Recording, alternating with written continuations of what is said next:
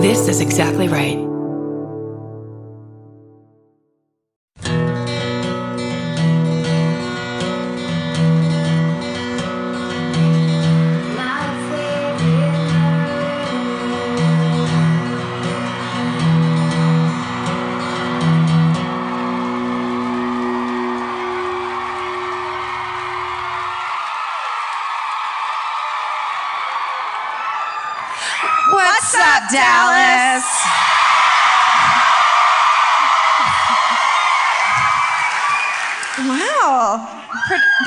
I saw a UFO up there. Yeah. Did you see that? Uh huh. It's an There's a assortment of lights. lot going on. There's so much. Oh my god. That's so exciting. This is our third and best show in Dallas. Yes. No. I ruined it. My pocket's out. I ruined it. It's no longer the best show. Let's do it. Let's start over. God damn it. Take it from the top. This shirt needs to be burned. Let's just say that. Yeah. Yeah. I didn't even do, give a Passover. Um, no, I love it. There's hair. There's the tears, and sweat of others, and myself combined. I realized today that all the clothes I brought uh, to Texas smell like barbecue. and I haven't even been in a barbecue restaurant. It's not like I've been in a restaurant. It's all eating things backstage and in the hotel room. Yeah. And yet, And also, where was the picture that you sent me today? I sent her a photo of a trough of mac and cheese. close up. Very close up. It was a close up. Um, that was actually just Whole Foods, but I, Oh, I don't. I just thought it would be a good photo because we didn't like text that morning. We hadn't texted all day, so I was like, this will be a funny thing just to send someone randomly. In a... But then after that, fuck you guys. Okay. did you just say "fuck you guys" No, to no, no, Dallas? no. That's No. crazy. They will Oh get so mad at you. No, fuck, comma, you guys. Okay. No, because all right, lo- I love LA. However, if I had to move somewhere, it would be a place that has really fucking good barbecue in a gas station. Would that gas station be our friend Buc-ee's gas station? yeah. That's right. We know the lingo now. We can fucking speak your language. Yep. Bucky Nuggets, 1000. Yeah. I ate those too today. Oh, So good. How, how can you not? I mean, it's like cotton candy in your mouth, But beavers. but beavers. Don't. Stop it. this is supposed to be the best show. Was it really at the gas station? Yeah, there's a fucking just whatever gas station, and then there's a barbecue place and a drive-through in the gas station, and it was like really good barbecue. Were you still asleep? No. and then I took it back to the hotel room and sat and ate barbecue in the hotel room. yeah. Uh, And while Vince watched football, and I was just like, "This is my life," The and I love fucking it. life. This is the life. Free glass of rosé from the ho- the downstairs hotel area. Oh, did you go mingle? I know. I fucking grabbed a glass of wine and went upstairs to eat my barbecue in peace. You're like, do you have any pitchers or large containers, maybe a flower vase that I could take with me? I don't want to mix with these people. Vince did really uh, disappoint me in our marriage, though, because Oh no. And like this is, you know, he's amazing. But I went to the, they're like, they pour you a glass of like rosé. It's like two to six rosé hour or whatever the fuck. And then the guy goes to pour two glasses and he goes, oh no, just one. I don't want one. And I was like, no, dude, you get a second glass for me. Team playing Yeah. at all times. But it probably was a sign of you're drinking too much.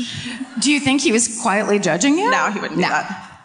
Now with counterpoint, Vince.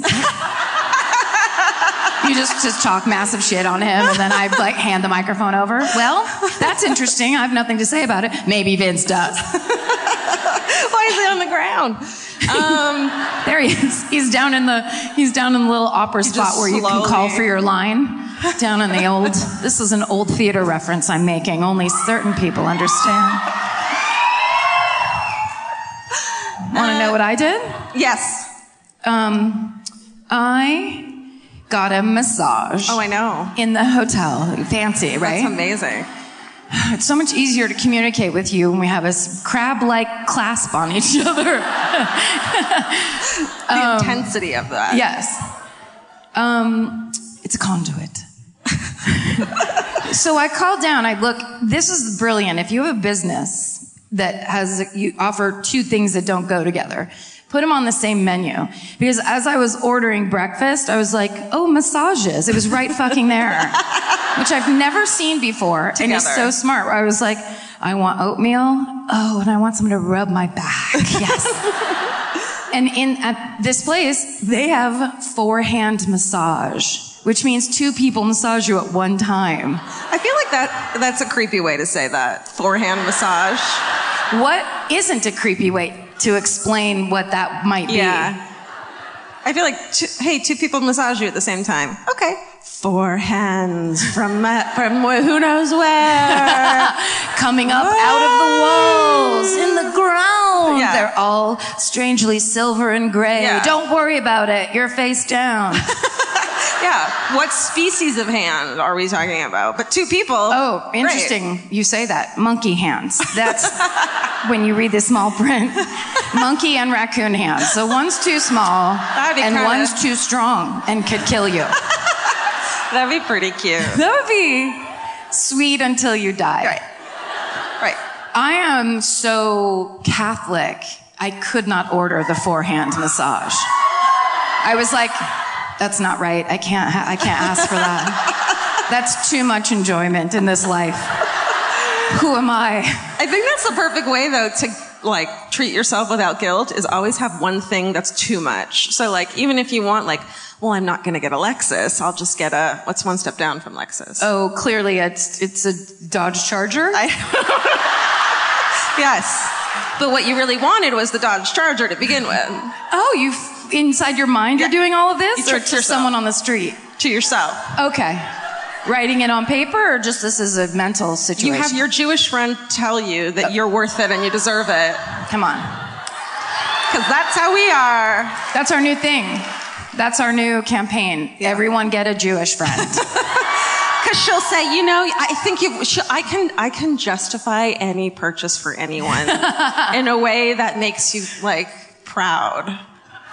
Like, yeah, you're right. I should get that, the Lexus, or I don't know. you know? right. I should get a raccoon paw massage. I deserve I raccoons. do deserve it. She's right. I work hard. Imagine, because you've seen raccoons wash their food, right? And it's so thorough and fast. The little, they do that? The little, but it's on your shoulder. and they stare at you. Did I ever tell you about that time? I thought this was right before I got my dog George, and I was here. I was by myself in my house, and I would hear shit every night and just be like, "Here we go. This is it. I knew it. Here we go." Every fucking night. That's when I started sleeping in front of the TV because anytime I would go into my bed, there would be some weird noise. And I'd be like, "Great." dead. And I had that party tomorrow, but now I'm going to be murdered. so, but I always knew I was, you know, that it was probably just all that shit they say, the house settling or a man living in your attic or whatever. the things people tell you. yeah. But this one night I hear a sound that I swear to God, this sound, what I pictured in my mind when I heard it was someone threw an old fashioned word processor against the back wall of my house. I don't know why, but that's What? exactly what it sounded like. Like a huge crash? a, a crash with plastic involved. Like an outdated electronic machine crash. it was like one of the guys from Office Space. Instead of this, Yeah. they were like this. It was that feel. That's scary. It fucking scared the shit out of me, right? So I go to check, and we ha- we used to have a cat. Mm-hmm. I never talk about him. Oh His name God. is Angus. Don't mention it to me. My cat Angus, who was feral, awful, long hair, which is the fucking worst in a pet of any breed mean. He, oh, I watched him almost scratch out. I've told you that story where he's hiding. There was like something leaned against Oh, the wall, and my 18 month old niece went and was like, let's stay over here. And right as she leaned down, the cat paw was like this with all nails out. Toward face. Yeah. And that's what Pete ran and just picked her up really fast. So it was, oh, it was like one of those like, it was a matrixy this. But she wasn't leaning. It was just, guys, anyway, I can't remember the story I was telling. Oh, because, so we had this built-in cat door. Uh-huh. Oh no.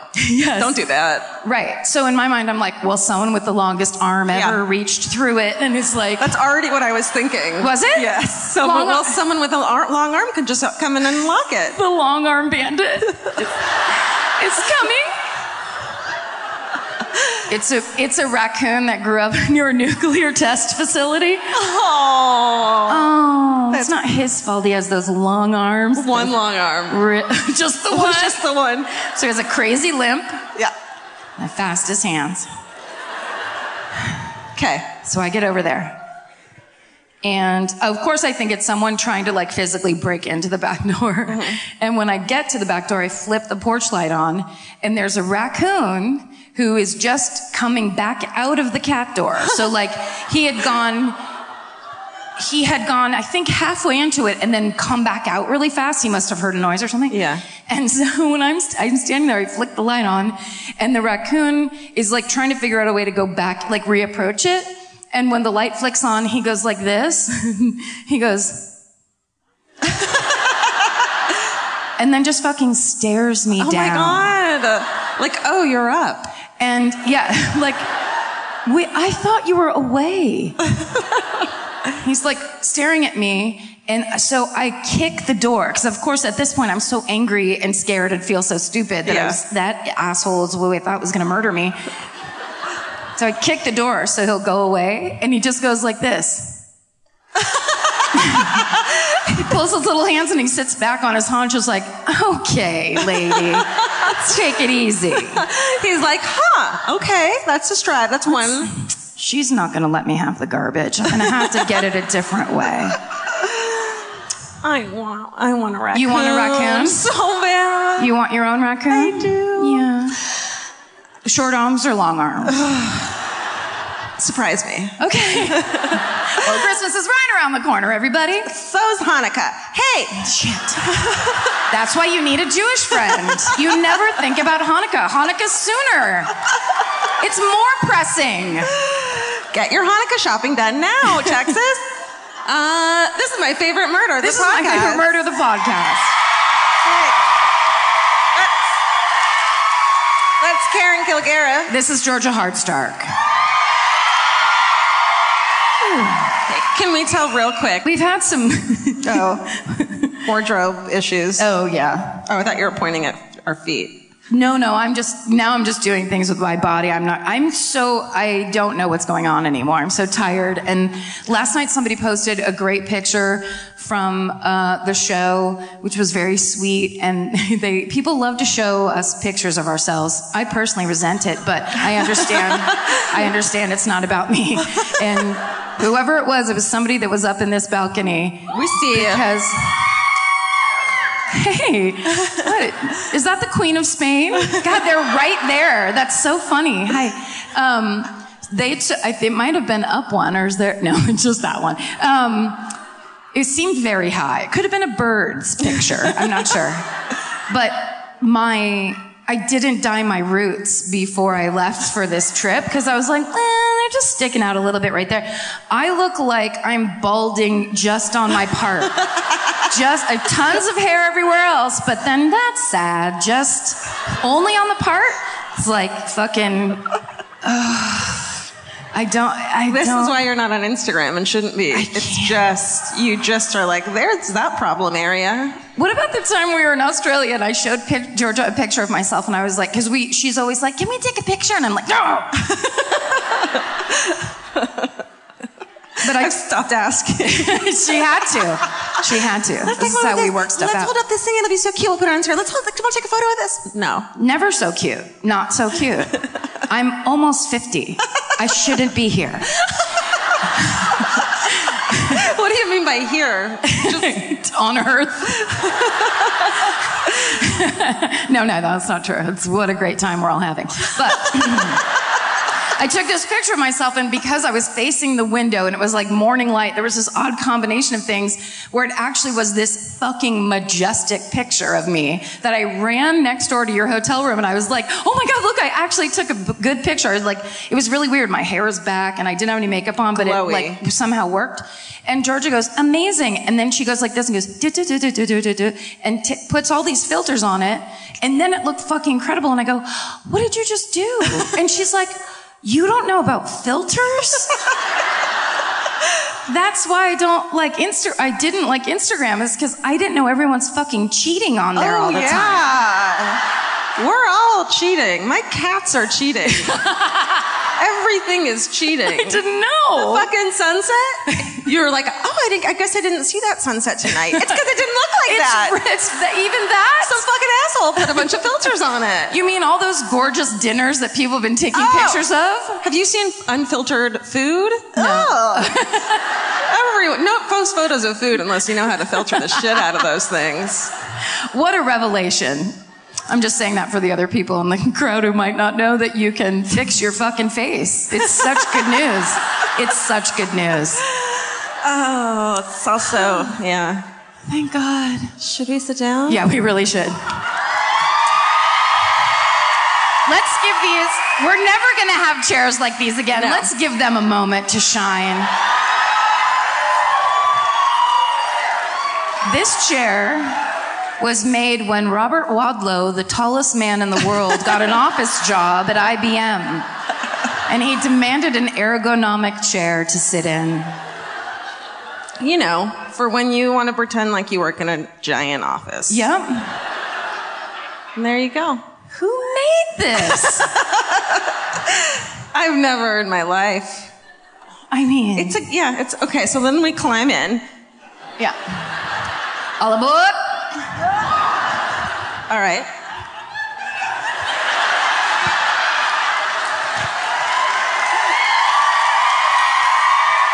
You got it. You got it. And now the pull in. Okay. And that's how you sit down. Owen. in America. Just real quick. Karen, we had last night at the second show, the hometown was just like someone's mom, which was like always fun. I'm here with my 15 year old daughter. She was like the cutest thing. The best. The best, cutest. We She always was a- thought moms were mad at us. They're not. It's such good news. she was a Bible teacher in prison, and she's like, and then I found out what one of my favorite students did, and it was bad. Um, She was the one who, it was the Yeah. girl who hit the homeless man on the freeway. He got stuck in her windshield and she drove home with him. Remember that whole story? she taught her the Bible. Too late. Right? Yeah. You need to skip straight to the fucking repent part because you're done. Yeah. You're done. No. Um, so Karen stole her red flag. She she came up and she was like, "We made these," and I was like, "Well, that's mine now, mine." I was like, "You can make another one, right?" Because I can't. So thank you. Oh, put it in your water. No, Oh, oh, it's a straw. If you're like me, you're always looking for a story to dive into. Whether it's a family drama or a mystery to solve, the key to getting hooked is the details. I need rich visuals and intricate storylines, and June's Journey has that and more. June's Journey is a mobile mystery game that follows June Parker, a daring young woman, on a quest to uncover the truth about her sister's murder. This is your chance to test your detective skills because you'll play the game as June herself. Explore beautifully designed scenes from the 1920s, like lavish estates and gardens, and don't forget to keep an eye out for hidden clues. There are twists, turns, and catchy tunes, all leading you deeper into the thrilling storyline. And if you play well enough, you could make it to the Detective Club. There, you'll chat with other players and compete with or against them. June needs your help, but watch out, you never know which character might be a villain. Shocking family secrets will be revealed, but will you crack the case? Find out as you escape this world and dive into June's world of mystery, murder, and romance. It's all just one tap away. Discover your inner detective when you download June's Journey for free today on iOS and Android. That's June's Journey. Download the game for free on iOS and Android. Goodbye. Georgia, have you ever been blown away by the most simple dish at a restaurant, like perfectly scrambled eggs? Oh my God, yes, Karen. And then all I want to do is make that dish at home and eat it every day. Well, you probably could as long as you have the chef's secret ingredient made in cookware. Made in was created to bring restaurant quality performance kitchenware to home chefs around the world. For years, they've built their business by supplying restaurants and top chefs with high end cookware. Some of Tom Colicchio's most treasured dishes at his restaurant Craft are made in Made in. Whether you're cooking for professional critics or just the critics you live with, your meals will benefit from the quality of made in products. Like their carbon steel cookware, it combines the best of both cast iron and stainless steel clad, so it's rugged enough for grills or an open flame. It's the MVP of summer cookouts and cook ins. What I really love about made in cookware is that it actually makes something like having a Memorial Day barbecue much more convenient because you can keep everything on the grill. If you need to throw, say, a pan of garlic up on the top while you're grilling your steaks on the bottom, it's strong enough, durable enough to do that. If you want to take your cooking to the next level, remember what so many great dishes have in common. They're all made in, made in. Save up to 25% this Memorial Day from May 18th through May 27th when you visit madeincookware.com. That's M A D E I N cookware.com. Goodbye. Okay. Okay, I'm first this evening. Okay. Okay. Let's do this. So- So, this is a true crime comedy podcast. To all you, all you strangers. Thank you to all you. And Steven's not here. Sorry. Yes. Um, oh, it's so disappointing, I know. He's sending me photos of my my cats, and there was one photo that he sent today, and I said to myself, "They look hungry." I'm such an asshole. they look hungry. They look hungry. She was like, Don't they look hungry in this picture? And I was like, Mm hmm. uh, try to fix this. Since they look hungry, it's hard to tell. He said, Yep. hard to tell. The consummate politician. Well, could be, couldn't be. okay, once again, this story, and it seems like we're underwritten by the magazine Texas Monthly, but we're not. We're not being paid by them in any way. But we get uh-huh. so many amazing stories Yeah. from them. For real. It didn't, it dawned on me the first night we were here when I was looking up one of my stories. And it, there's a lot of people, obviously, that write for that magazine, but there's a guy named Skip Hollandsworth that writes tons of great. It's always that guy. I just found out today when I was looking at my story and used his, also used his information, that he wrote a book. What's it about? It's about um, a serial killer in Austin, like the first serial killer in Austin. Shit. Oh, is it the Servant Girl Annihilator? I don't. I don't know. I just I looked did it up that one. on Audible, and it, it's there. Okay. So we're gonna. Well, I'm getting it. everyone download it now. Let's blow the Wi-Fi out. Uh, okay. Sorry. Go. So this is another one that I found searching Texas Monthly because you can go in. They have like articles from back in the 80s. It's amazing. They also somebody has done that thing where they make a Google book out of the old magazine. Mm. So while I was reading the article for this story, there were these ads coming up on the side that were fuck. They were from 1982 and they were oh, amazing. What were they? It was just a bunch of blonde people being thin and rich all over, all over the Dallas Fort Worth area. Just, you know, it was like always that one lady with gold earrings and like kind of a weird blonde haircut that was like, I fucking love oil. Just, know? They just drank oil at that point. It was just. There's a lot of, you know how sometimes it's like beef, it's what for, it's what's for uh-huh. dinner. There's just, there's commercials for things that it's not a company, it's just a concept. oh yeah, like milk or whatever the. Fuck. Yeah. Yeah. Milk, milk. It's good for your bones. Okay, that. Tom Kenny, who was on Mr. Oh, yeah. Show with me, who's Yeah. one of he also, he's also the voice of SpongeBob. Yeah. He's one of the most. But his biggest his biggest uh, thing was being on with you. That's think, right. It's what I mentioned first because I'm in it. But um, he's so brilliant and hilarious. He used to do this thing in his stand-up act where he uh, pretended that he was also hired by all those companies like the Milk Board and the Beef Association or whatever, the Farmers Association. And so he would do alternative jingles that for all of those things. And that was like, it was like milk, it's good for your bones, but singing it like a rock star. And he also did one, there's a restaurant in LA called Roscoe's Chicken and Waffles. That's amazing. And he would go, Roscoe's Chicken and Waffles is your chicken and a waffle connection.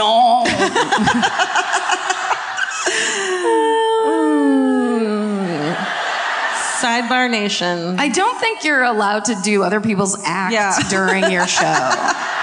He doesn't need it. He's got all that SpongeBob money. yeah, that's right. He doesn't even know. What are you gonna do? Sue me, you rich bastard? okay. Anyhow, the article I got almost everything uh, from what I'm about to tell you. I'm essentially rereading you this article, and it is so fucking crazy and long that I. Uh, it- it's like by the end I was like scanning, scrolling really fast. Or I'm like, don't look at the ads, don't look at the people that are you know drinking by a window. Just focus on the article. But it was called "The Curse of the Black Lords" by Peter Elkind. Um, there was also an article that I looked at uh, for a magazine called D Magazine. yes, me too. Did you look at that one? I used both of those magazines too. so good. Um, and that article is called The Rise and Fall of a North Dallas Cult by George Rodriguez. And this, my friends, is the story of Terri Hoffman and the Conscious Development Cult. Ooh. Cults, cults, cults, cults. This is one of the fucking craziest things I've ever read about. and I can't wait to read more. Like, I want to read a whole book on this because this is straight up nutso. And I cannot believe in all the years of, of all the 20/20s and things that we've all been watching for years and years, I've never seen anything about this. Love it. Nutso. Okay. So we start now. Yeah, crack that beer because this is going to be long. Actually, I want to start. Um, I wonder if this is the first picture. I wonder. Let's see. Uh? Oh. Huh? Okay. It wasn't. Shit. Dang it. Okay, here's how this article starts, and here it's such a brilliant way to get into the story because it's not at the beginning, which is always a good fucking left turn. But this is basically how the cops found out about this cult. Okay. It's Thanksgiving in 1989. Put yourself there. I'm, I'm there. so much hairspray. Oh my God. All of it is the, the Aussie, what do you call it, products. Yeah. That purple hairspray. Got it. It starts with a smell in an East Dallas neighborhood of Oh. Lake Highlands. We. They love smells. They love the smell. Uh, it's so bad that the neighbors call the cops. Firemen are the first on the scene. They kick down the door, take a step into the house, walk back out and throw up on the front lawn. Oh, they always do that. But don't taint the crime scene.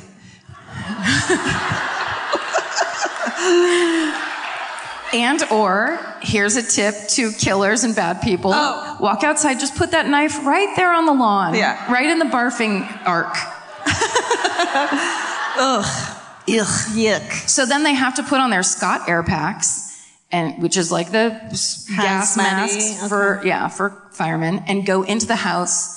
The house is filled with flies, Uh oh. clouds of flies. All of the red flag so far. If this house wet the bed, we'd know something bad was happening.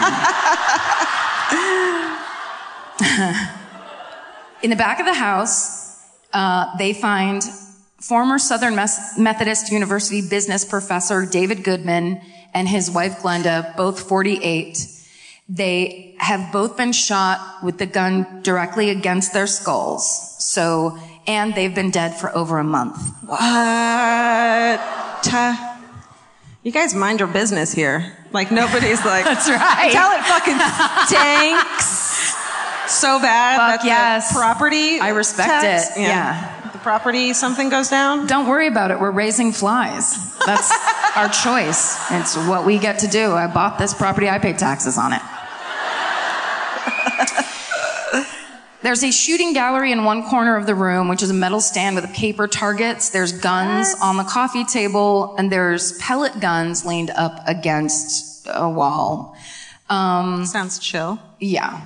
Uh, it was like a rumpus room. Um, that's, no. Man cave. So, also there is an alarm clock at their feet. Ooh. Police and medical examiners conclude it's a murder suicide or some kind of a you know, consensual double death, Jeez. which is the name of my new band. Sorry.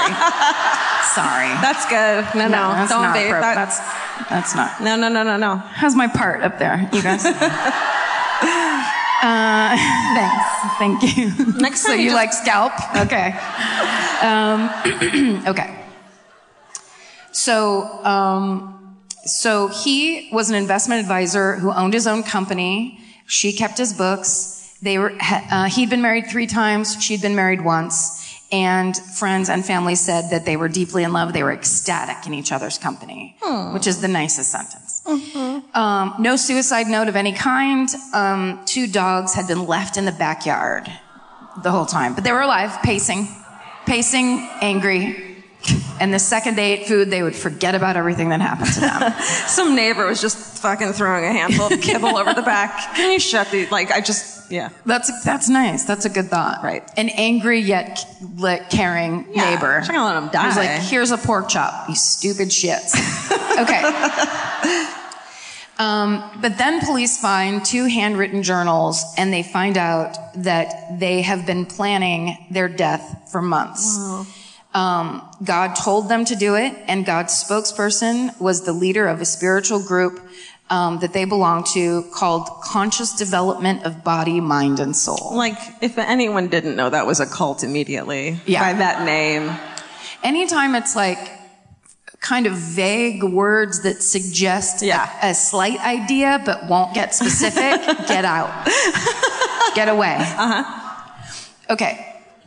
They had been uh, they had been advised to stay away from family and friends because of their negative energy. Absolutely.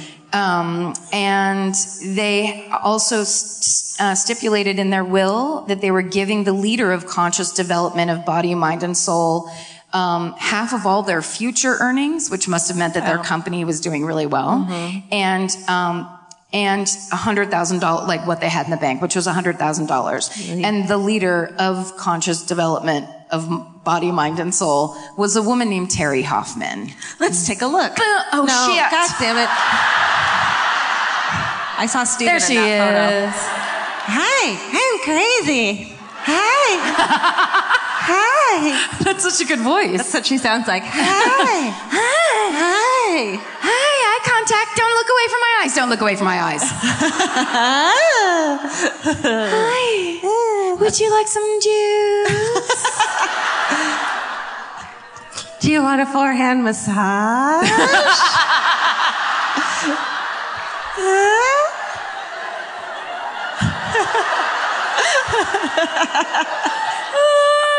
That, I bet you that was like a secret fear somewhere deep inside where it's like, yeah, you're gonna get on the table and the forehand massage is gonna start. Boom, you're giving someone $100,000 Yeah. and you're dead. You're in a fucking cult. You're in a cult and you can't get out and you're like, I love her. I love Terri and I want a shirt just like hers. Okay. Boop. There we go. Thank you. Uh-huh. Okay, so after uh, they find this death, uh, reports of patterns of deaths like these in the conscious development uh, group, they don't call it a cult, um, start up. And so police start an investigation um, that year, and they find out that eight members of this spiritual group had died prematurely. Eight.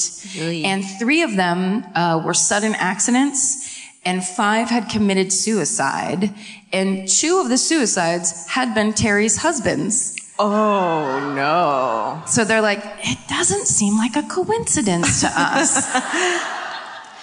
um, and all of the dead people had named Terri Hoffman as the sole beneficiary of their estates. All of them. So Terri, of course, it gets talked to by the police, and her explanation is very simple and clear. The people who joined her group, which was basically what she said is, you know, it was a kind of a new age meditation group, um, they were all emotionally troubled and invariably prone to take their own lives.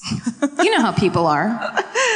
You know, you just attract a certain type. Yeah. Meditation, new age, Suicide. It's right. very common. Yeah. Be careful. Uh, so and she said they had left her their money in the in exactly the same way that other people leave their money to tr- traditional churches. So what's the problem? And the cops were like, "Great, see you later." now, um, very soon after the police uh, investigation started, Terri's two stepchildren um, filed a lawsuit against her, saying that she had contribu- contributed to all those deaths through hypnosis, behavior modification, mind control, and emotional manipulation. AKA, Terri was the leader of her own death cult. Whoa. Yeah. She Okay. seems so innocent. I know. Should we look at her again? Let's look at her again. Okay. Ah.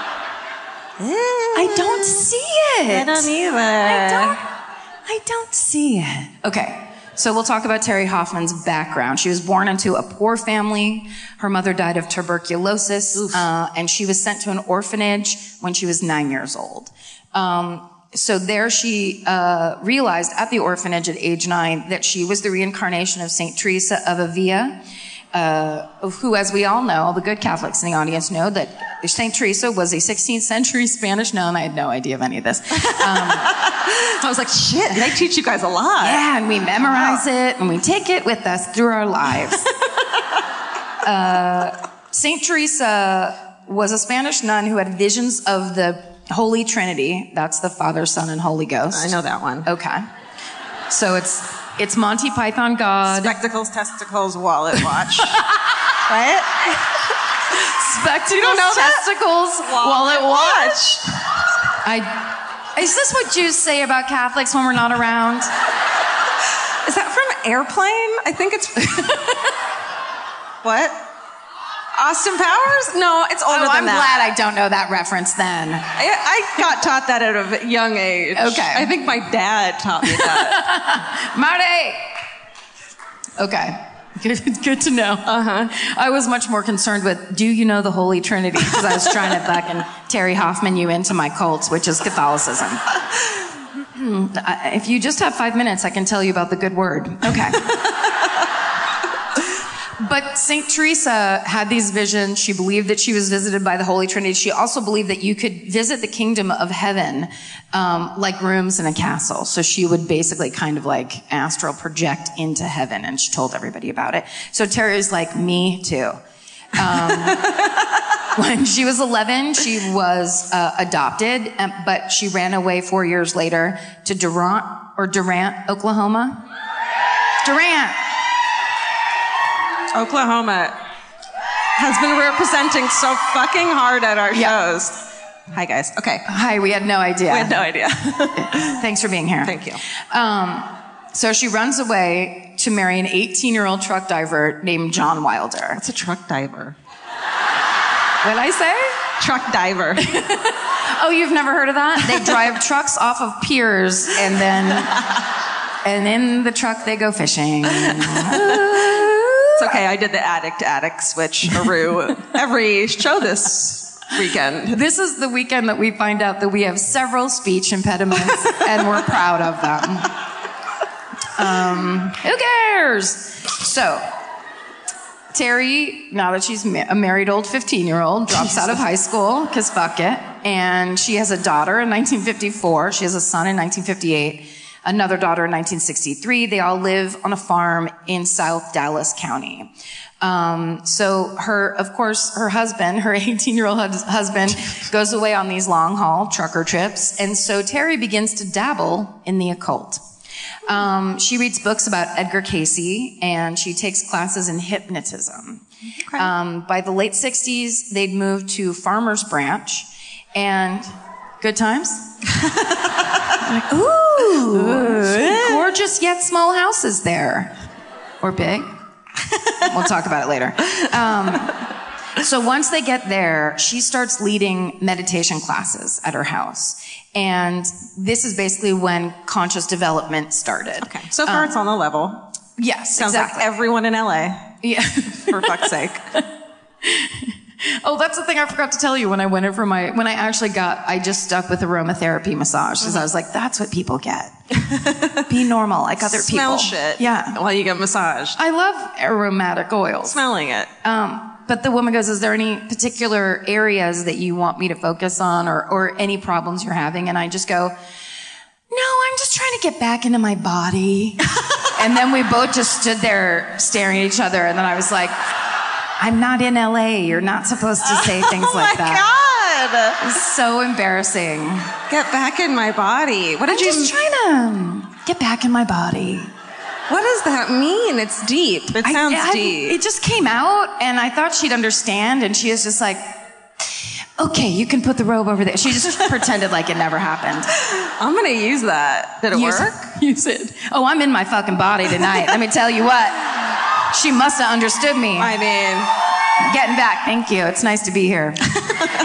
okay. okay. so uh, it was basically just a talking meditation class. So she also she would write up and sell lessons um, like in little pamphlets herself. And this was the first lesson. It was first degree lesson one. This is how it starts. This is your first lesson. It is yours in a special way since the knowledge contained within it is sacred, secret, and mysterious. Mm-hmm. It's fucking on the page. It's none of those things. This information has been treasured and carefully guarded since ancient times. Mm. For knowledge gives its possessor power. That's true. This sounds like a really long fortune cookie so far. Uh, by being exposed to the teachings of the masters, you will not only become aware of the truths which others rarely possess, yay, but you will also learn how to use and control energies few have mastered. Ugh, I'm already out. You don't like bzzz, No. Harry Potter? Okay. So it turns out the masters are, uh, according to Terri Hoffman, 12 wise spirit guides who would visit Earth to give advice or warnings to mankind. Um, only a few people could, a very rare few could communicate with them. Of course, Terri was one of those people. And she said that the 12 masters included Jesus Christ himself and a guy named Marcus. So I'm in 100. I bet Jesus Christ is stoked he made the fucking grade. Yeah. He made the list. He's like, great, I have so much to tell you guys. Sorry, Marcus is talking. You're gonna have to hold on. okay. So, according to Terri, the masters first appeared to her when she was four years old, and um, they told her that she could have anything she wanted if she tried hard enough. Mm. It might be true. I mean, depends on what you want. True. Yeah, let's think about it for a second. Okay. I'm, I'm here. Let's do it. Um, she also said that the problems that you have in your life are coming up because you're paying for bad behavior from your past lives. So it's like, Terri, that's karma. you didn't make that up. That's Hindu. Stop it. Terri. I wish I was Terri's friend. I could just be there when she was writing up this pamphlet and be like, Terri, you're lying. Stop it. Stop typing about Marcus. That's a fucking lie, Terri. You're being a negative energy. Quit it, Karen. That's why she had to get rid of all the negative energies. yes, because it was Karen telling her. Yeah, because I'm trying to copy edit her bullshit. And just be like, you can't put, you can't pretend you made up karma. People will catch you. Okay.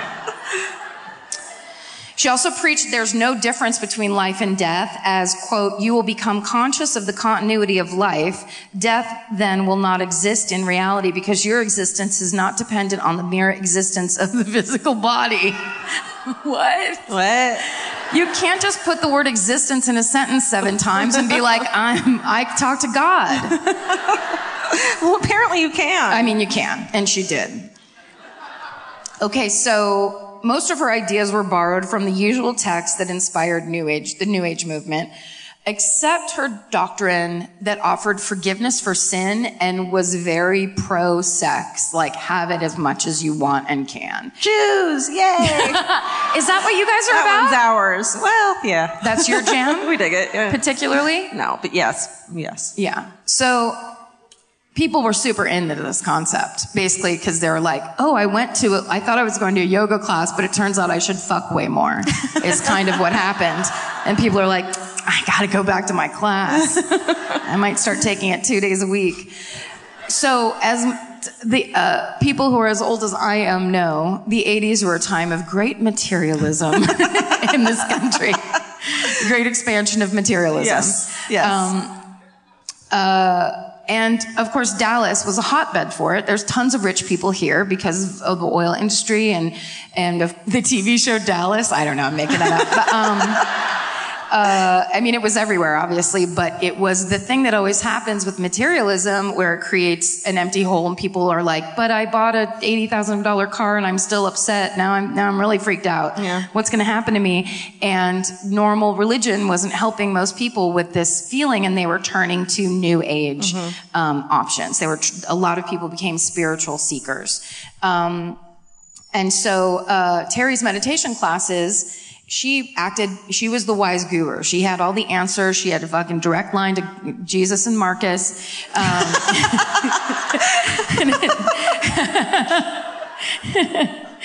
uh, and as her students sat cross-legged on the floor, she sat there lecturing, this is straight from the article, lecturing everyone on anything from personal finance to sex to ghosts.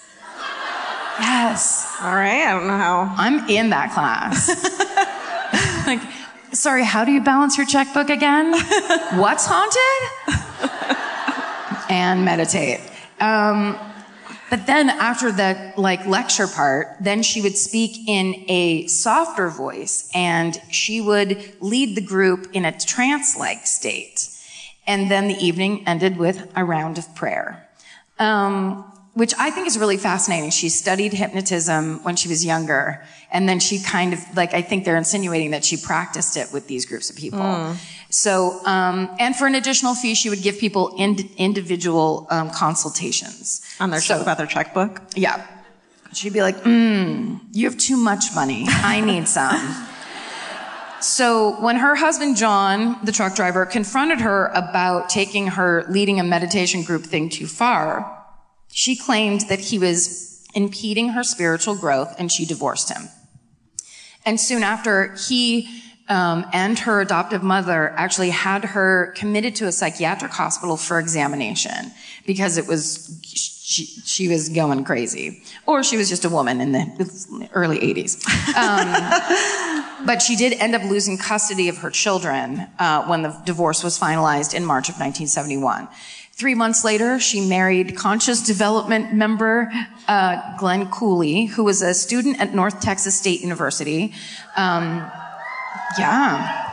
Um, after they got married, he dropped out of school. Boo. kind of. Right? And uh, he went to work full time at Conscious Development. He was 20 years old. She was 33. Okay, it's sexy. So she was balling. Um, then she gets this great idea that um, she introduces the concept of crystals and precious gems to the group.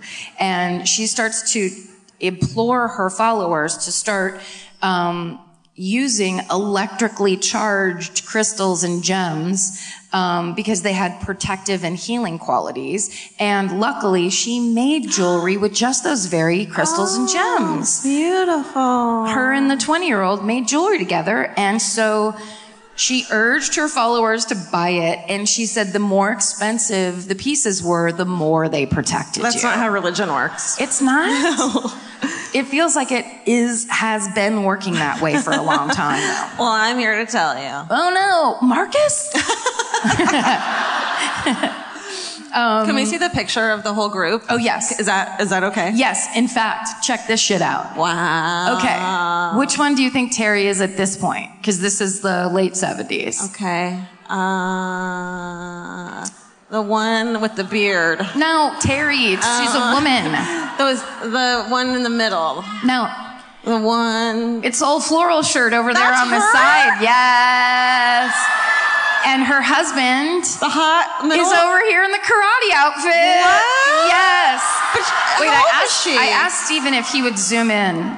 Um, this is from a little bit later on in the relation, but not that much later. She's not 33. Ooh.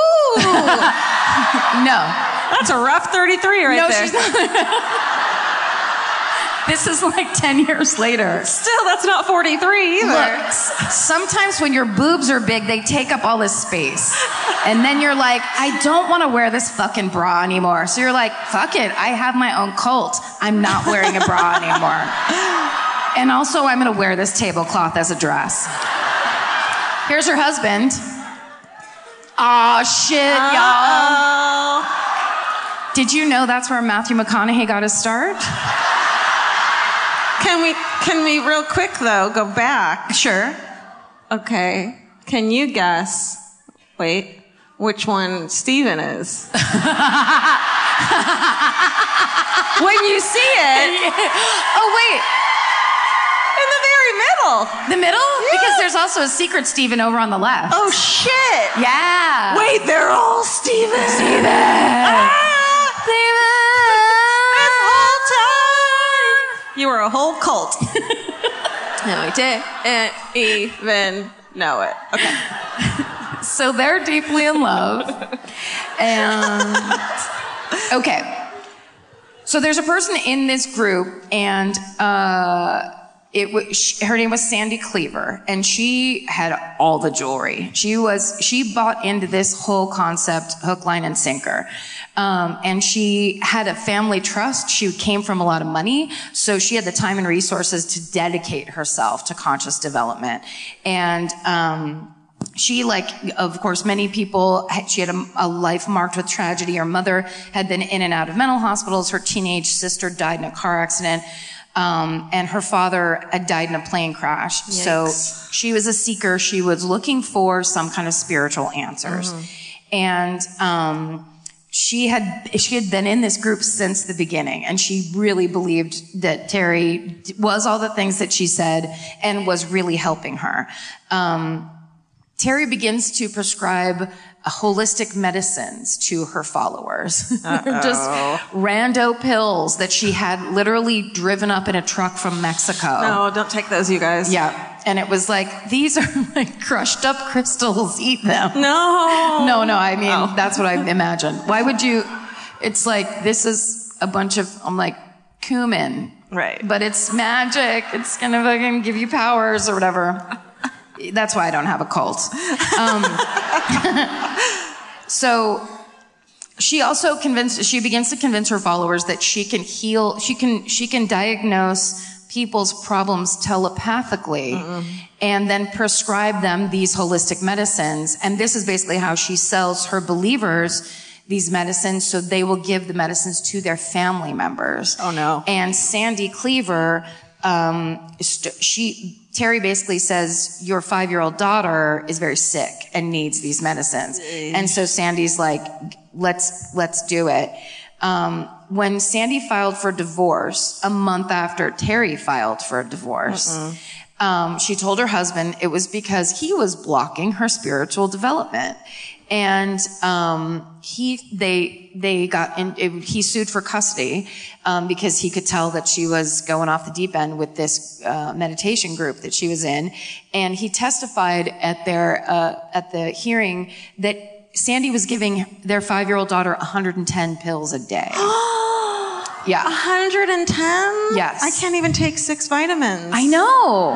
That poor baby. I know. It's super nuts. Um, but he ends up letting Sandy have um, have uh, custody of their daughter. Their daughter's name is Devereaux. If you weren't sure if they were really rich, um, they're super fucking rich. Because have you ever even heard that name before? Okay. Um, he was so afraid that Sandy was going to, because he knew that Sandy was studying this thing that said there's no difference between life and death, and it's just another realm, and it's just a different place to travel to. That he was, he was afraid if he tried to take Devereaux away, she would kill her. So he let her have custody. Um, That's But they actually put a special provision in the divorce decree saying that uh, Sandy was only allowed to take Devereaux to licensed physicians okay. which is an insane demand. Right. No, just kidding. um, okay, so Sandy become once she gets a divorce, she becomes Terri's full-time unpaid assistant. Oh, interns. Um, and uh, when the company gets incorporated, she becomes the secretary treasurer. So she's like, you know, In it. for yeah, she's there, front line. Um, she continually leaves Devereaux with their elderly housekeeper um, and goes to meetings, weekend retreats. She's never around. Um, when she took in a member of a group that was homeless, um, her ex-husband's like, "Sorry, what are you doing? We have a child in the house," and she said his negative energy was making Devereaux sick. Um, so as the group go- grows larger, Terri then tells 25 hand-selected special people, now this is the group, but we, you, you are my teachers. And so you, um, you, they got sworn to secrecy and she told them something that could be never be spoken outside of their small group. And she said that was that they're all members of what's called a white brotherhood and that they were chosen by the masters to destroy the forces of evil, which was a group called the Black Lords. The wording of this is very problematic and uncomfortable. I want to assume she was just doing that as a like a color thing, but she absolutely could have been racist. We don't fucking know what this woman's deal was. She thought she was Saint Teresa. um, the good news is the evil force had only existed on the astral and mental planes. Oh. So that's, you had to fight them there. Okay. So to kill them, um, you had to take them to the pits of hell where their soul and lower bodies would be dissolved. But the black overlords could not be destroyed in the pits of hell. They must be destroyed in the electromagnetic dissolving cave. Jesus, I already need a fucking nap.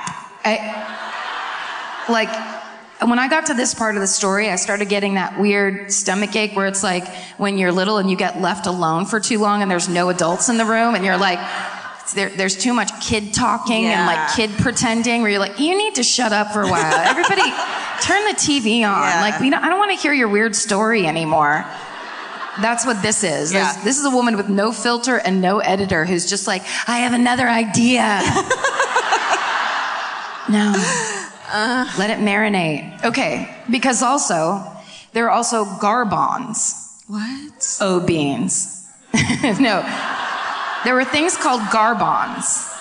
So beans. I didn't hear that. I get it. This is how unfucking creative this woman Yeah. was. Is she's like literally finishes a salad and she's like, "There's also an evil force called a called a garbon." Zobeen. Um, garbons, Obeens were six feet tall, covered in slime, Oh, it's like garbanzo beans. exactly like that. They had long beaks. They looked like gargoyles. And they were known to cross into the physical and touch you and leave slime. Ew. Yeah. That's gross. So, if that happened to you and if after 30 seconds your hand tingled or shakes, that's a garbon stuck to it and you have to use your imagination, wrap it in barbed uh-huh. wire, stab it and kill it, and then imagine the dead garbon spinning straight up and dissolving into the okay. Someone stopped taking their meds Someone a while ago. This is like when you do a ton of coke with a stranger.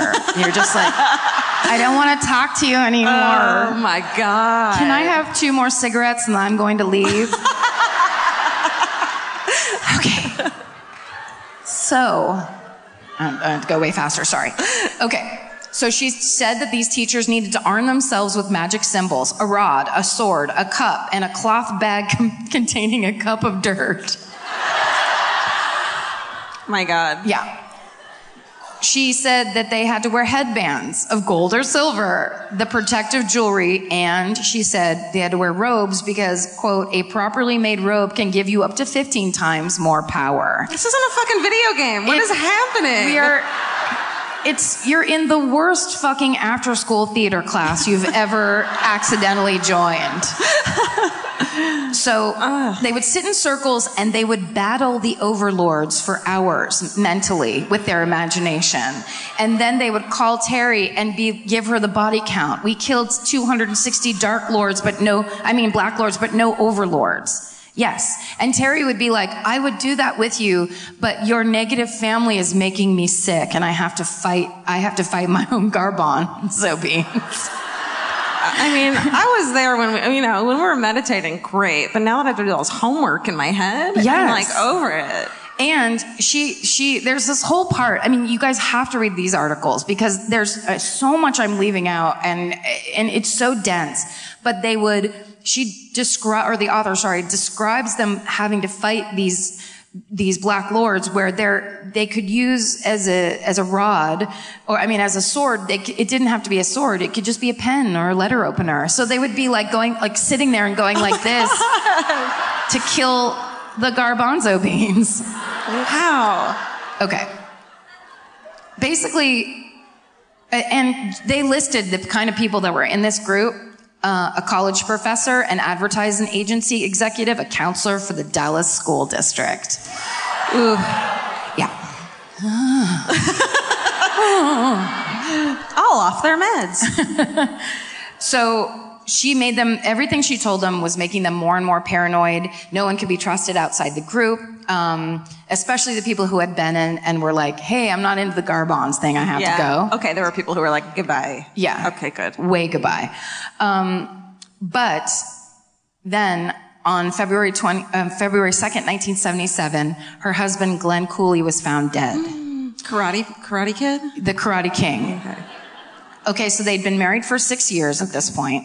Um, he worked for the jewelry business, but um, uh, basically, when he started hearing about this Black Lords thing, he wanted out, and he'd actually told his family, like, "This whole thing has gone a little crazy, and I need to get away." Yeah.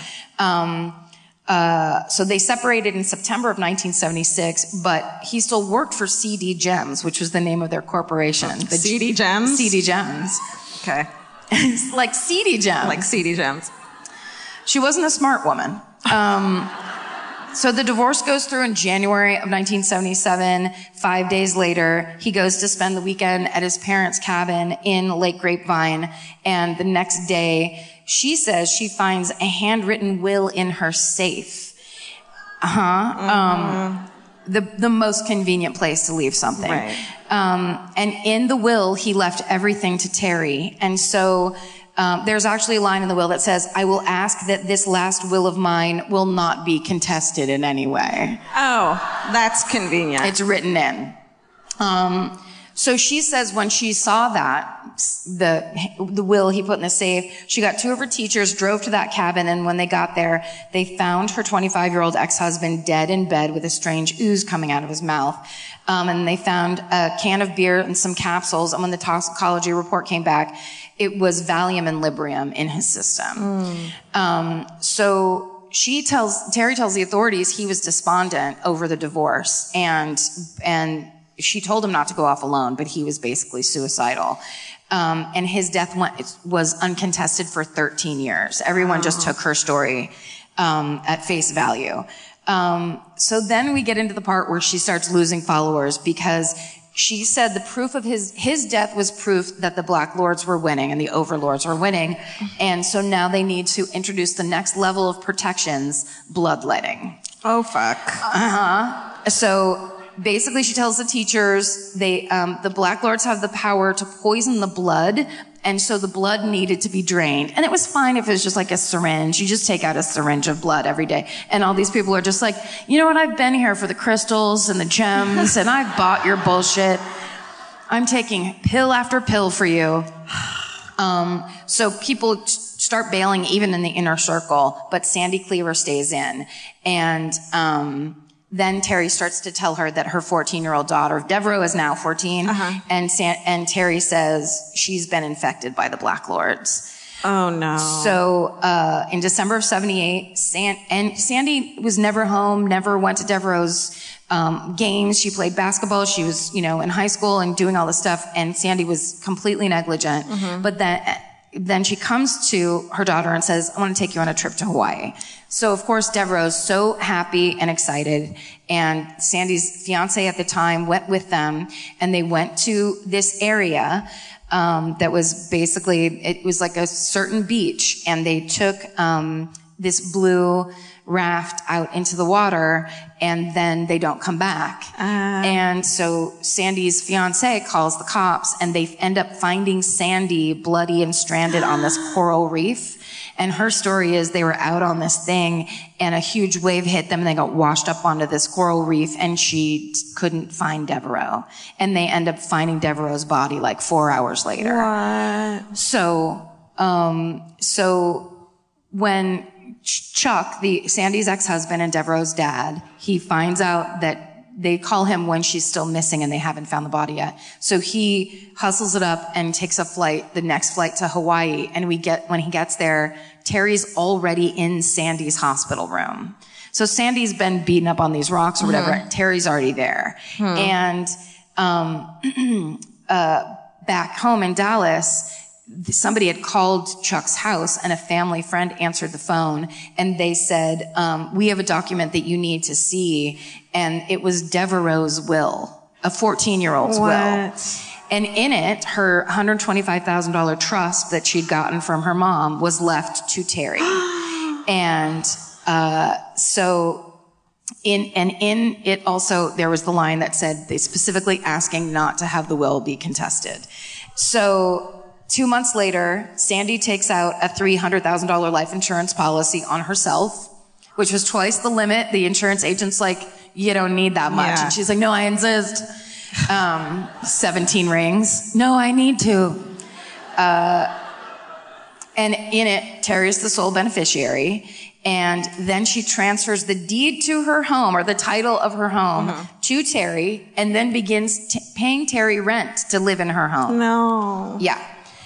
So in September of 1981, Sandy persuades Louise, the old housekeeper that basically raised Devereaux herself. She's like, we need to go on a trip to, to Colorado. Um, the conscious development has bought this plot of land for a retreat that we're going to build one day. and we should go look at the land. And the 77 year old housekeeper's like, fuck off. Oh. I'm putting my feet up. But she basically made her go and they fly out and it was in an area, um, near Cripple Creek and, and near on this mountain and they are in the station wagon. They drive up the road to the mountain and fucking off that mountain. Yeah. The cops say there were no brake, there were no skid marks, there were no brake marks or anything. It was, she just drove off the mountain and killed them both. And then they find, um, Terri shows up in Colorado to claim the bodies and she's carrying both women's wills. Oh no. Everything is left to Terri, and um, uh, and the housekeeper didn't even know Terri, and she left everything in her will to What? Terri. Yes. Um, That's so fishy. Sandy Cleaver's brother takes Terri to court, and she's like, he's like, this is all a crazy cult, and this is like mind control and crazy bullshit. And they end up because it's it is a document. I don't know what happened, but she has to pay. She and she immediately cashed that three hundred thousand dollar check from the life insurance policy. Um, so she has to pay him back half of that money, and then they split the rest of Sandy's uh, estate. So she got half of it. Yeah. Wow. Let's see. So then there's still a couple followers left after that. The Goodmans, who are the people we talked about at the very beginning, they're still in, and they were they were kind of like late adopters.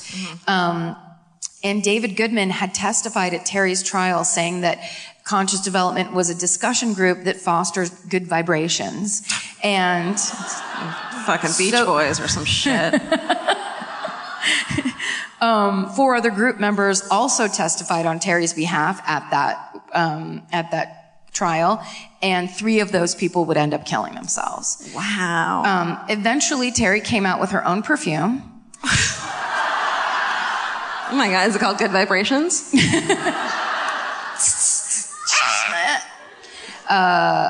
and also an acupressure massage therapy course that she holds. Uh, finally, a criminal investigation was launched by the Dallas District Attorney's Office in January of 1990. What? Yeah, and they, it- the problem was that it's so difficult to determine if mind control can be determined, it can be cited as a, a cause of death, because it's hard to prove. Um, they, of course, deny any wrongdoing. Um, that Terri Hoffman's lawyer said this is a witch hunt, and she's a great person.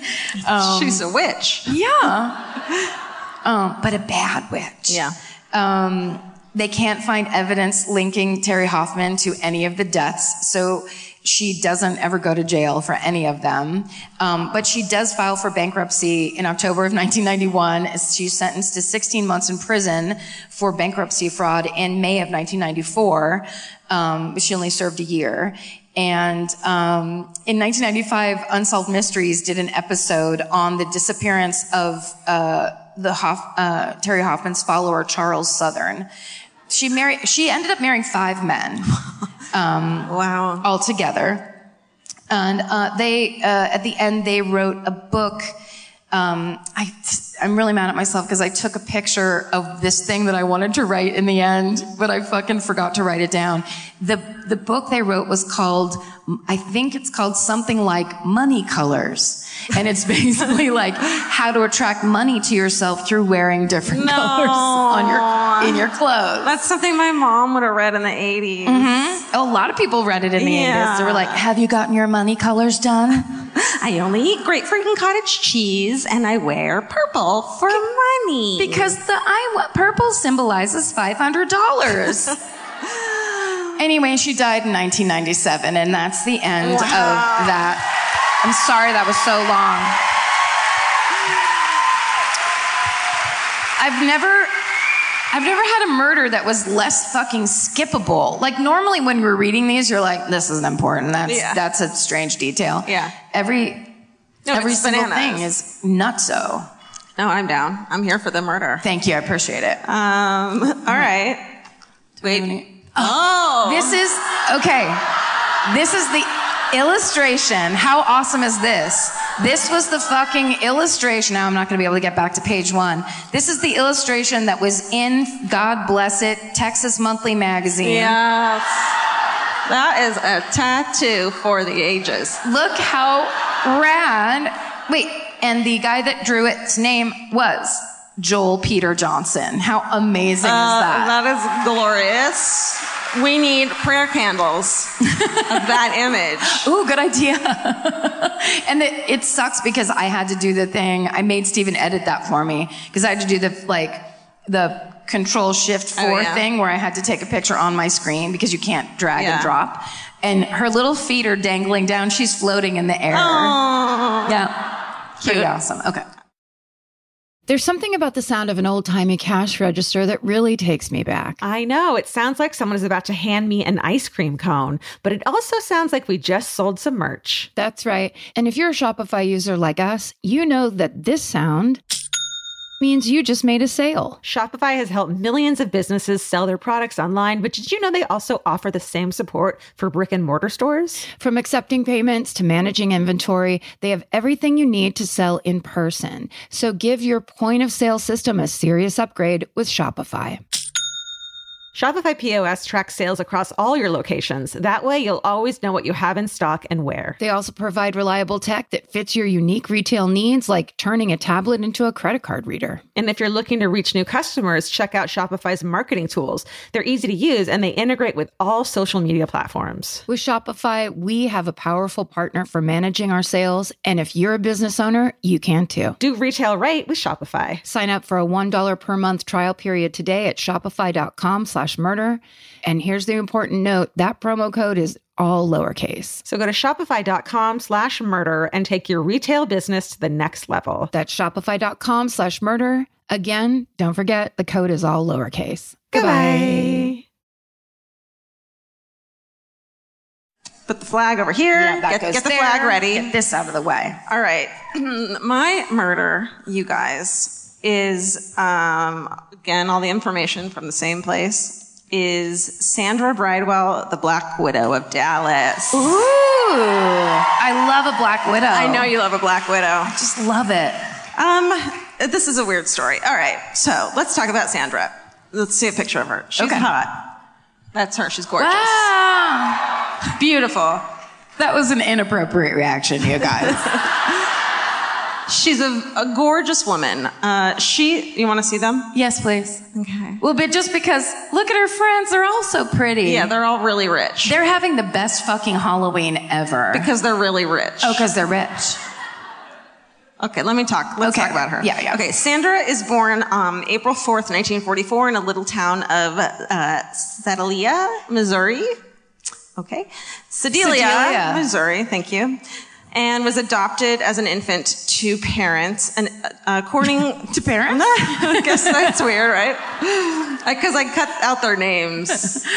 And okay. Yep. According to reports, by the age of three, her adoptive mother, Camille, was killed in an auto accident. And her father, Arthur, who managed and ran a Dr. Pepper bottling plant, remarried and they relocated to Oak uh, Cliff, Texas. You guys are rich. Uh, no, I'm kidding. No, that's not a rich life. That's later when she's older. now they're mad.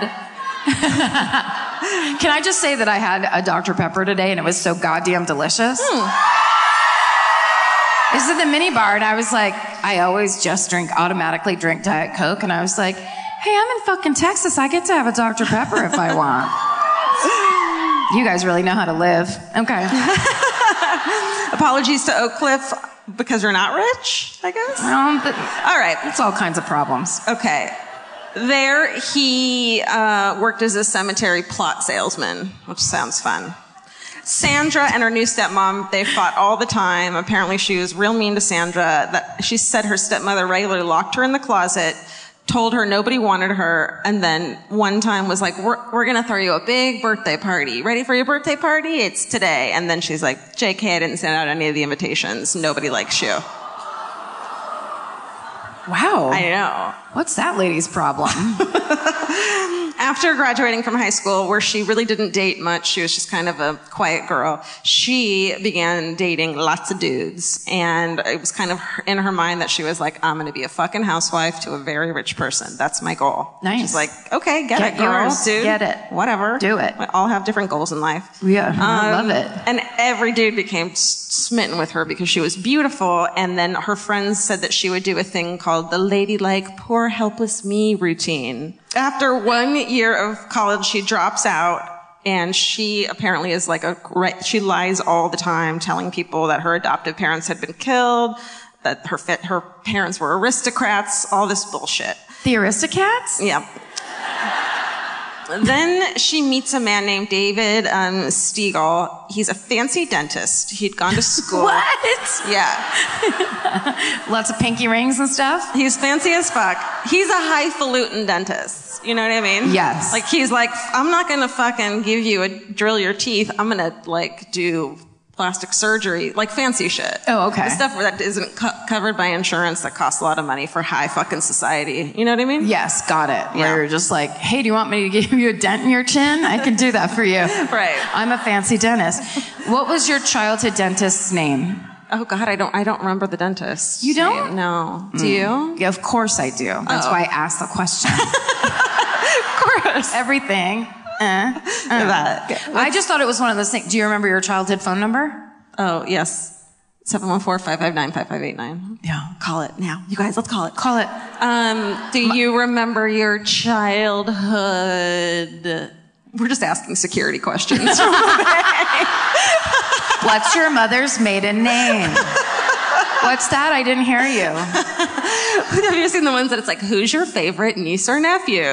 it's just like mean ones. Is that true? I've never seen that one. okay. I just know that every single one where they're like, what's your first car? And then I'll be like, you know, whatever the answer is. And then the next time I go there, I'm like, well, there was that other one. Yeah. Like, my, my mom sometimes let me drive the Volvo. And it's like, I can't ever get into anything. No way. Um, okay, so she meets fancy dentist David. They he had gone to school in Los Angeles and had Hollywood caliber clients, but in the Dallas fucking Richie Rich set. You know what I'm saying? so this is like the uh, mid '60s. Everyone's rich as fuck in Dallas. Sure. Um, and he had a thing for fancy stuff, big Cadillacs and houses and pretty women. They get married in 1967. They have three children, um, and they're raising their family in an upscale Dallas neighborhood. But despite his salary and his like highfalutin reputation, he couldn't keep up with uh, Sandra's spending. She was like, "We're spending it all because I because Because I said so. yeah, you don't really need a reason. No. right?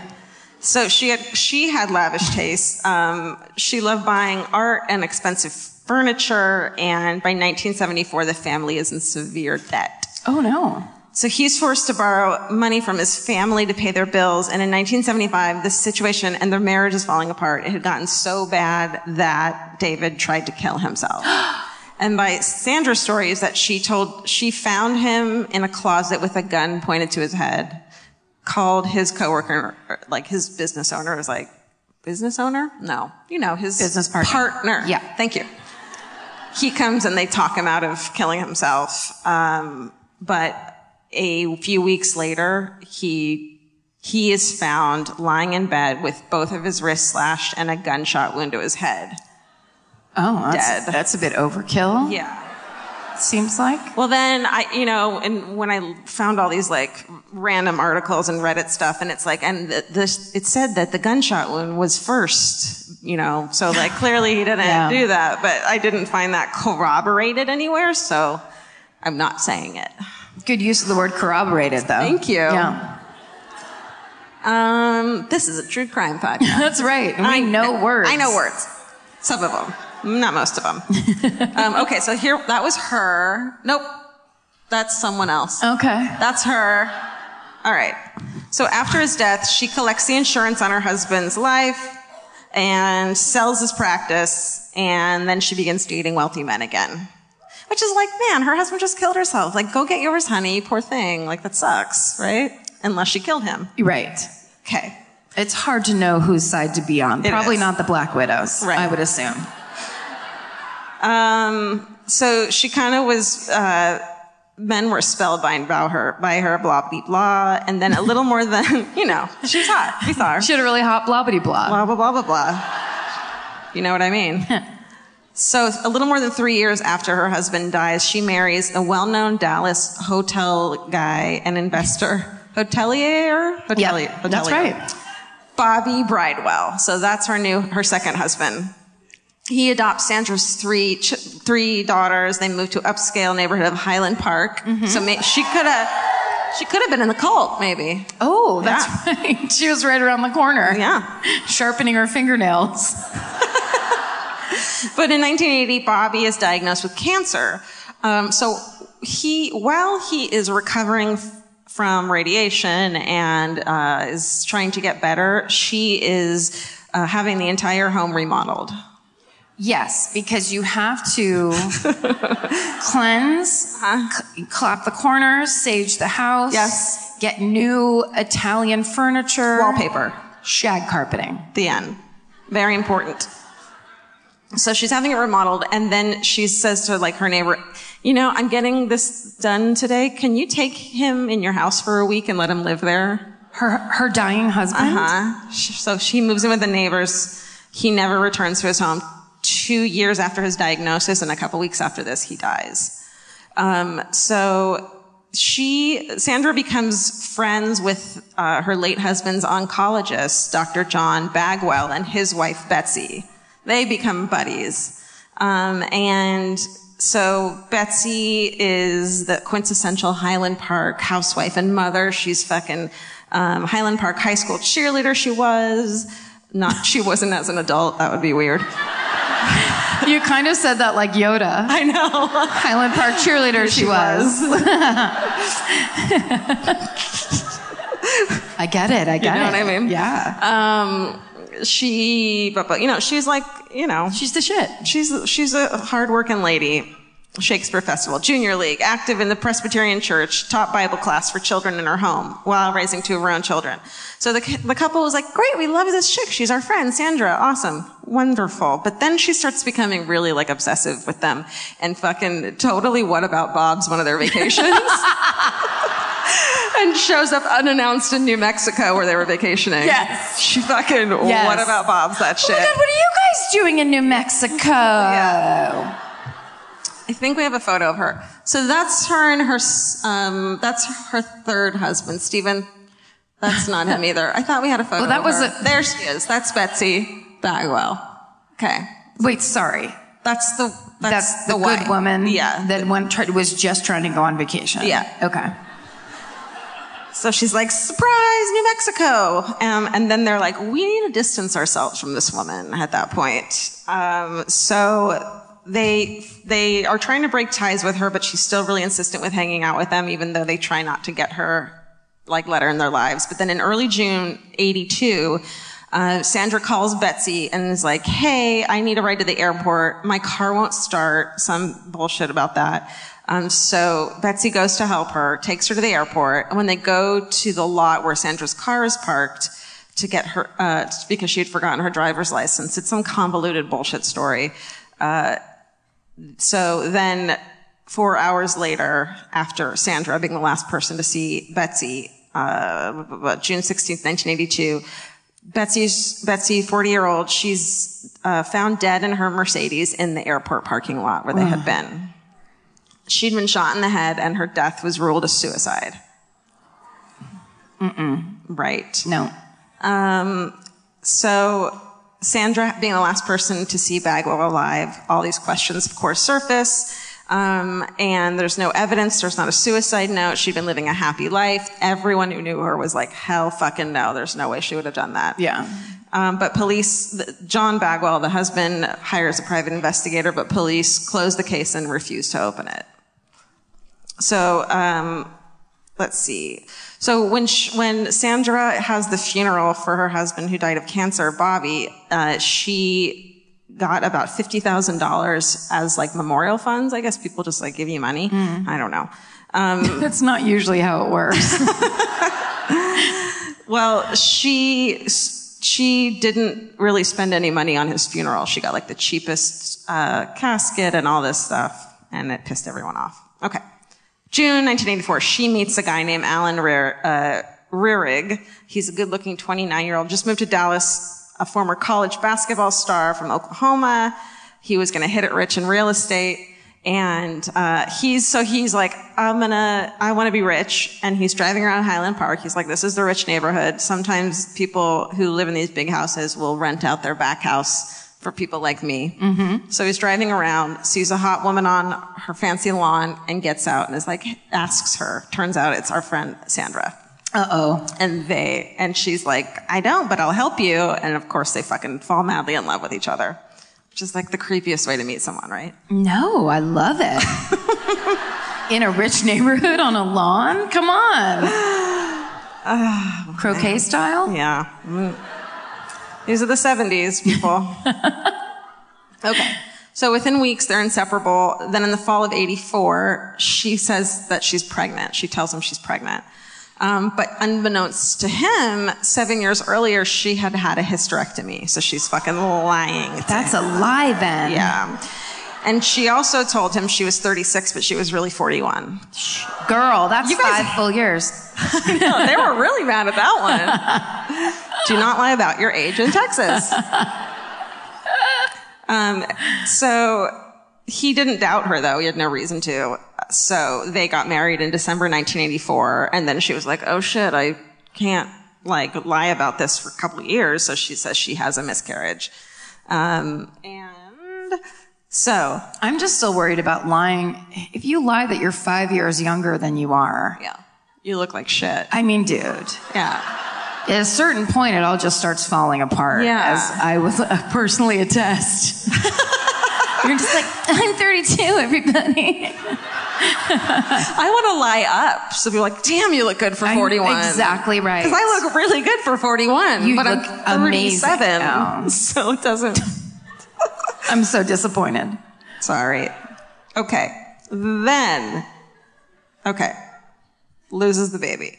They. No, there's no baby. Right. Lo- Loses imaginary baby. All right.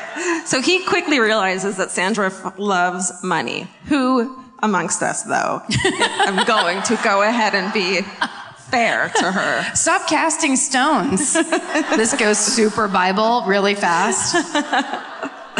So she's like pushing him to make more money. She takes out a big life insurance policy on him. Dang. He tells, yes. They should do something at like when you're in Allstate and someone comes in and they're just like, Yeah. hello, I'm just kind of 45 and I don't know, I feel like looking into a humongous life insurance policy. And then people are like, hold on, 911, what's your emergency? um, I don't know what the emergency is yet, but it's going to be bad. You can call, uh, there's like a future crimes hotline. Yes. Hey, Hello, Minority Report. Who's this? Uh, that's what I was trying to think of, but I was going to say The Matrix. It's not. so I didn't do it. Hello, The Matrix. May I help you? Oh, no, no, no. You want to call Minority Report. Okay. Good luck. Phone bits. Why haven't we been doing them all along? It was a great idea, Karen. And also the oldest phone we could be using. this is the iPhone 10. Hello? Well, what do they do now? This? Yeah. Hello? Hello? That's stupid. That looks so stupid. It's this. Why didn't you text me? Okay, well, we're not friends anymore. Okay. We're not friends anymore, now I have three huge zits right here. so thanks for nothing. And a brain tumor. All right. I'll see you later, Mom. oh, wait.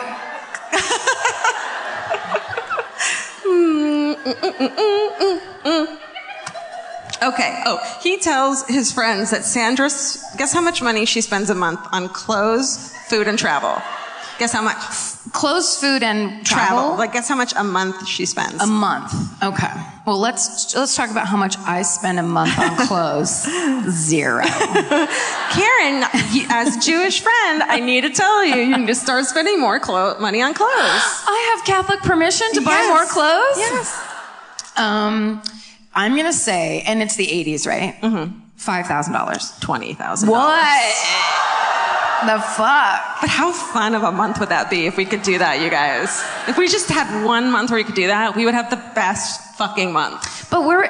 What's she doing? Like going to New Mexico four times? Like what? Knock, knock. Oh, uh, I don't know. It's the thing of when people buy expensive clothes because we're all like, how? That's a lot of clothes at Forever 21. Yeah. But it's like, no, no, no, no, no, no. People shop at adults shop at real places. That's right. 41 year olds shop at real stores. God, that's so many shirts that are gonna pull apart in three days. I don't, why would she waste that money? Right. So she could have bought like two power suits and that's it, you know, and they were, that's how much they were. We don't know. Okay. In November 1985, the couple separates because of all this, the money problems and, um, she's a crazy liar. So, uh, he moves in with a friend and they didn't see each other for several weeks. And then in December 1985, Sandra calls him and is like, let's meet at the storage facility we rent because we need to get this stuff out of here. No, no, thank you. No, never meet anyone at a storage facility. Why not say meet me in the middle of the desert? Bring your own shovel. No. I met my dad at a storage facility once. What? I met my dad at a storage facility once, but I survived. it was really depressing because we helped, I helped him clean his storage facility Yeah. out, so that's just as bad. But they're like, it's such a strange like desert of nothingness and weird secrets that people have behind some garage Yes. door. I would have not met anyone else I know at a storage facility. Fuck no. I'm so mad at him. I, yeah. Okay. Kept trying to make me take things home. Do you want this? No, I don't want that, Throw it away, Dad. Just throw it away. It's going to be okay. Just a weird old mug from McDonald's. Okay. So they're going to meet at the storage facility and he doesn't show up. Right? oh. So she says. Next thing we know, um, he is found slumped over in his Bronco in Oklahoma. He had been killed by gunshots to the head and chest. Um, and it was apparent that his body had been driven to Oklahoma in that car. Oh. I don't know how they knew that, but that's the story. I, I want to say what I think it is, but it's inappropriate. What? Don't tell me. I won't. Tell me. Just his hair was blown back. You made me say it, and now I'm the fucking bad guy. it's not. It's sad. But in, within sad things, that's when my mind starts going, isn't there something funny about this sad thing that we could say? And that's when you laugh at a woman who just told you her sister's dying. Yes. That's how the world works. That's, yeah. how you doing? I'm all right. Are you warm? You're hot. You're warm. Am I hot? Yeah. Okay. Okay. So he, so Sandra's a suspect, but she's totally uncooperative. She won't speak to anyone and let, and she won't let anyone speak to her, her daughters who are older now. Um, and at this time, she becomes known as the uh, Black Widow. And Dallas, uh, in high in high society in Dallas, starts talking mad shit about her all the time. And like, do you know about this thing? Do you know this thing she did? And everyone's like, oh fuck, this woman's crazy. There were probably parties planned specifically to talk shit about her because that's the third husband she that's died, Yeah. right? Yeah. Within in their purview, Right. You'd be like, buy the canapes. We have shit to talk about. Uh-huh. Come over. Break now. out the caviar. Everybody, get a scoop of caviar and sit down. I'm going to tell you something. Exactly. So, also, which is highly unusual, the FBI fucking gets in onto the murder probe, and they're like, Oh, I thought you meant the gossip. Oh. FBI, guess what I heard? Sorry. Um, she's of course a suspect um, when they get a phone call from an anonymous woman called the Highland Park Deep Throat, which is like tr- troublesome on so many levels. It's not creative, first of all. It makes everyone think of JFK and Nixon. JFK's dick. oh God. Oh. Is someone's dad here tonight? I mean, absolutely. At us. least four of them. And then she scrimps again on funeral expenses, least expensive casket, uh, convinces friend to cover the bill, the bur- burial bills because she forgot her wallet at the funeral. Which is okay. like, okay, bitch. No. but like, you're going to a funeral, you're not going to be like, let me grab my wallet. You know what I mean? No, yes, you are. It's Okay. your wallet's in your purse. Right. You're not a man. Right. You didn't forget it on the counter. It's all in that one satchel that women have carried since the dawn of time. Okay. So go ahead and throw that on your shoulder every time you leave the house, and that would never happen to you. You're, you're right. It's you don't imagine friends. walking into a funeral freehand like that, just like, "Hey, I'm I'm grieving. Where do I put my hands?" It makes no sense. It's that friend who always goes out with that and didn't want to carry her purse. And so you have to pay for her dinner, except you have to pay for her husband's funeral. God. That's like high society scumbag action right there. Da, da, da. Okay. And she was late for the services. Of her own husband's funeral? Yeah. It, she doesn't give a shit. No. Um, she ar- arrived at the very last minute, dressed to the nines in a fucking mink coat. No, no, no. No. Shit. Yeah. She rolled up like Ludacris at that funeral. She's just like, hey. She's like, what's up? Call me. Call me. That's. Oh my God. Uh huh. Jesus. Um, and by this, by this time, she had gotten the $220,000 from the life insurance. Less than a year after his death, she gets the fuck out of Dallas for good because I think everyone is just talking so much shit. Just like, sorry, let me light this torch real quick. I'm just gonna. yeah. Relocates to Marin, uh, Marin County. Oh, that's in the North Bay of California. Yeah, where, near you. Kind of near me. Okay. But Marin County is the richest county in California, I believe. It's she, yeah. She, and my county was Sonoma County, with which we had the most uh, chickens. proud, proud fact. Impressive. Okay, so then of course she's still fucking hot and beautiful, and no one knows. She changes her name. No one knows her past. Uh, and so one man loans her twenty-three thousand dollars there. Another man loans her seventy thousand dollars, like the dude she's hooking up with. Neither of them saw a penny of it back, and they, even though they had bro- both brought her to court. Um, so she moves around a lot from there using social security numbers of other people, takes out credit cards and uh, other people's names, including her three kids, of course, whose fucking credit she destroyed. Yeah. Which, like, oh, I always hate those stories. That's So- your least favorite part of the story. credit is so important. Good credit. In 2006, she resurfaces in North Carolina and begins using the name Camille Camille Bowers. Um, and she tells everyone that she is um, not a nun, but like a religious uh, person, I guess. And she she does like uh, she goes to India to take care of children and build houses and stuff. Wait, like is that. this the Mother Teresa story? yes. this is how Mother Teresa started.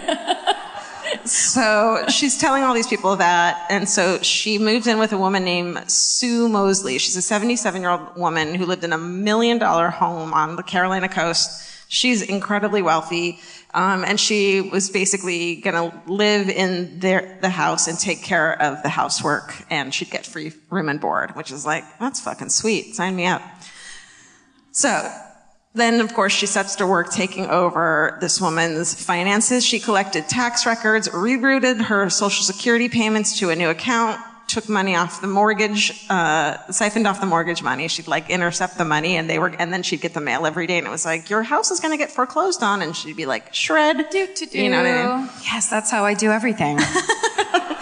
So she just fucking uses all this woman's money. She goes to the, she's like, I'll go with you to the bank. Sure, let's run an errand. And then like meets the teller so they like know her. And she's like, I'm, I'm with her. Whatever.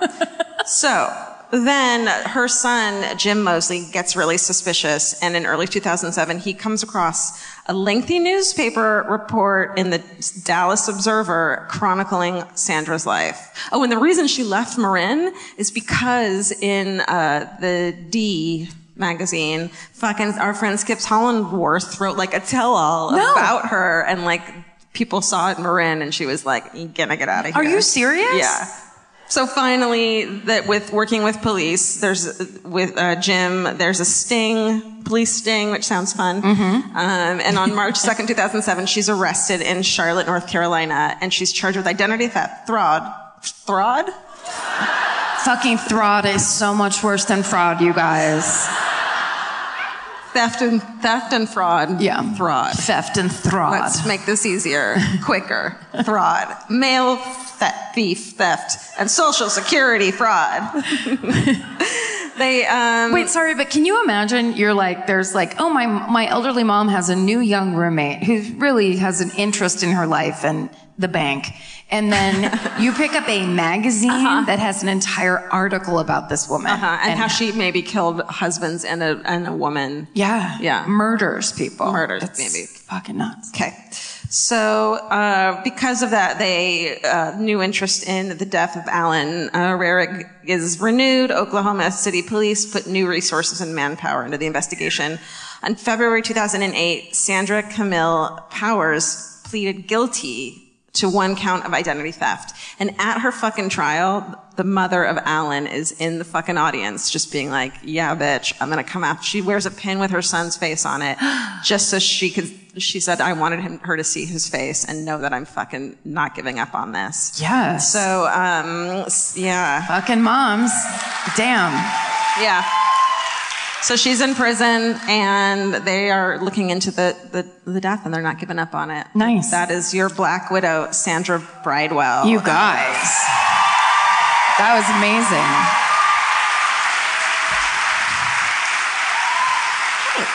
You know what I think would be fun? Huh. Um, we should ask Steven, because, you know, Steven puts that we find those pictures and then he puts them on those mortises basically. We should tell him, put up one, one random picture at the end. Because Yes. for some reason, I just want to press this button one it. more time. But Do it. there's nothing. There's Betsy. Oh, Oh my God. Oh my God. I, all the lights went out?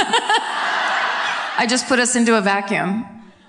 uh, well, that's her with, that's Alan right there with her, with her children. Look how cute he is. Wait, and so is that is that her? that's she her, yeah. she looks different in every picture. Like that I wasn't her. The other one wasn't her. No, no, I know that, but Then that's her there with him too, as well. right. well. But that doesn't look like the lady laying sideways with her weird '80s hair. to me, I think that's fair. Do you think it's a bunch of different women? yes. Finally, I get to say my theory. We solve it. It's quadruplets. Okay. Do we have time? yeah, let's do a hometown murder, you guys. Under that thing. I was like in that table, big time. Okay, tell them the rules. Okay. listen, this is the hometown murder part where we want somebody to come up here and tell us your hometown murder. We'd love it if it was local. We'd love it if it's short. You're not allowed to read off paper and you can't be so drunk that you can't follow your own line of thinking. you have to be able to tell your story concisely. Can we get, uh, oh God.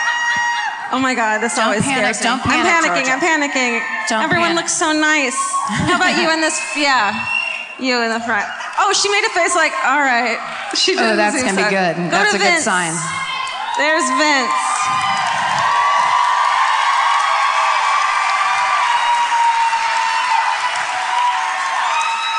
Hi. Hi. Angela. Hi, Angela. Hi, Angela. Hi. Come get in You here. stand in the middle. Come here. You cool have to come shoes. here. Cool shirt. Yeah. Where are you from? Fort Worth. Fort Worth. Yeah. It's really bright. I know. Yeah, isn't it It's- crazy? It's, bright, or you have to see all the people and it's scary. So you just have to go with lights. Okay, so I went to high school with the killer. We hung out together. Oh. Um, he was a jerk, though. He made fun of me for being fat. Fuck him. Uh, Yeah. Um, yeah, so y'all didn't cover anything Fort Worth, but we had a serial killer in the 80s. but, um, Well, wait. Did you come up here to admonish us?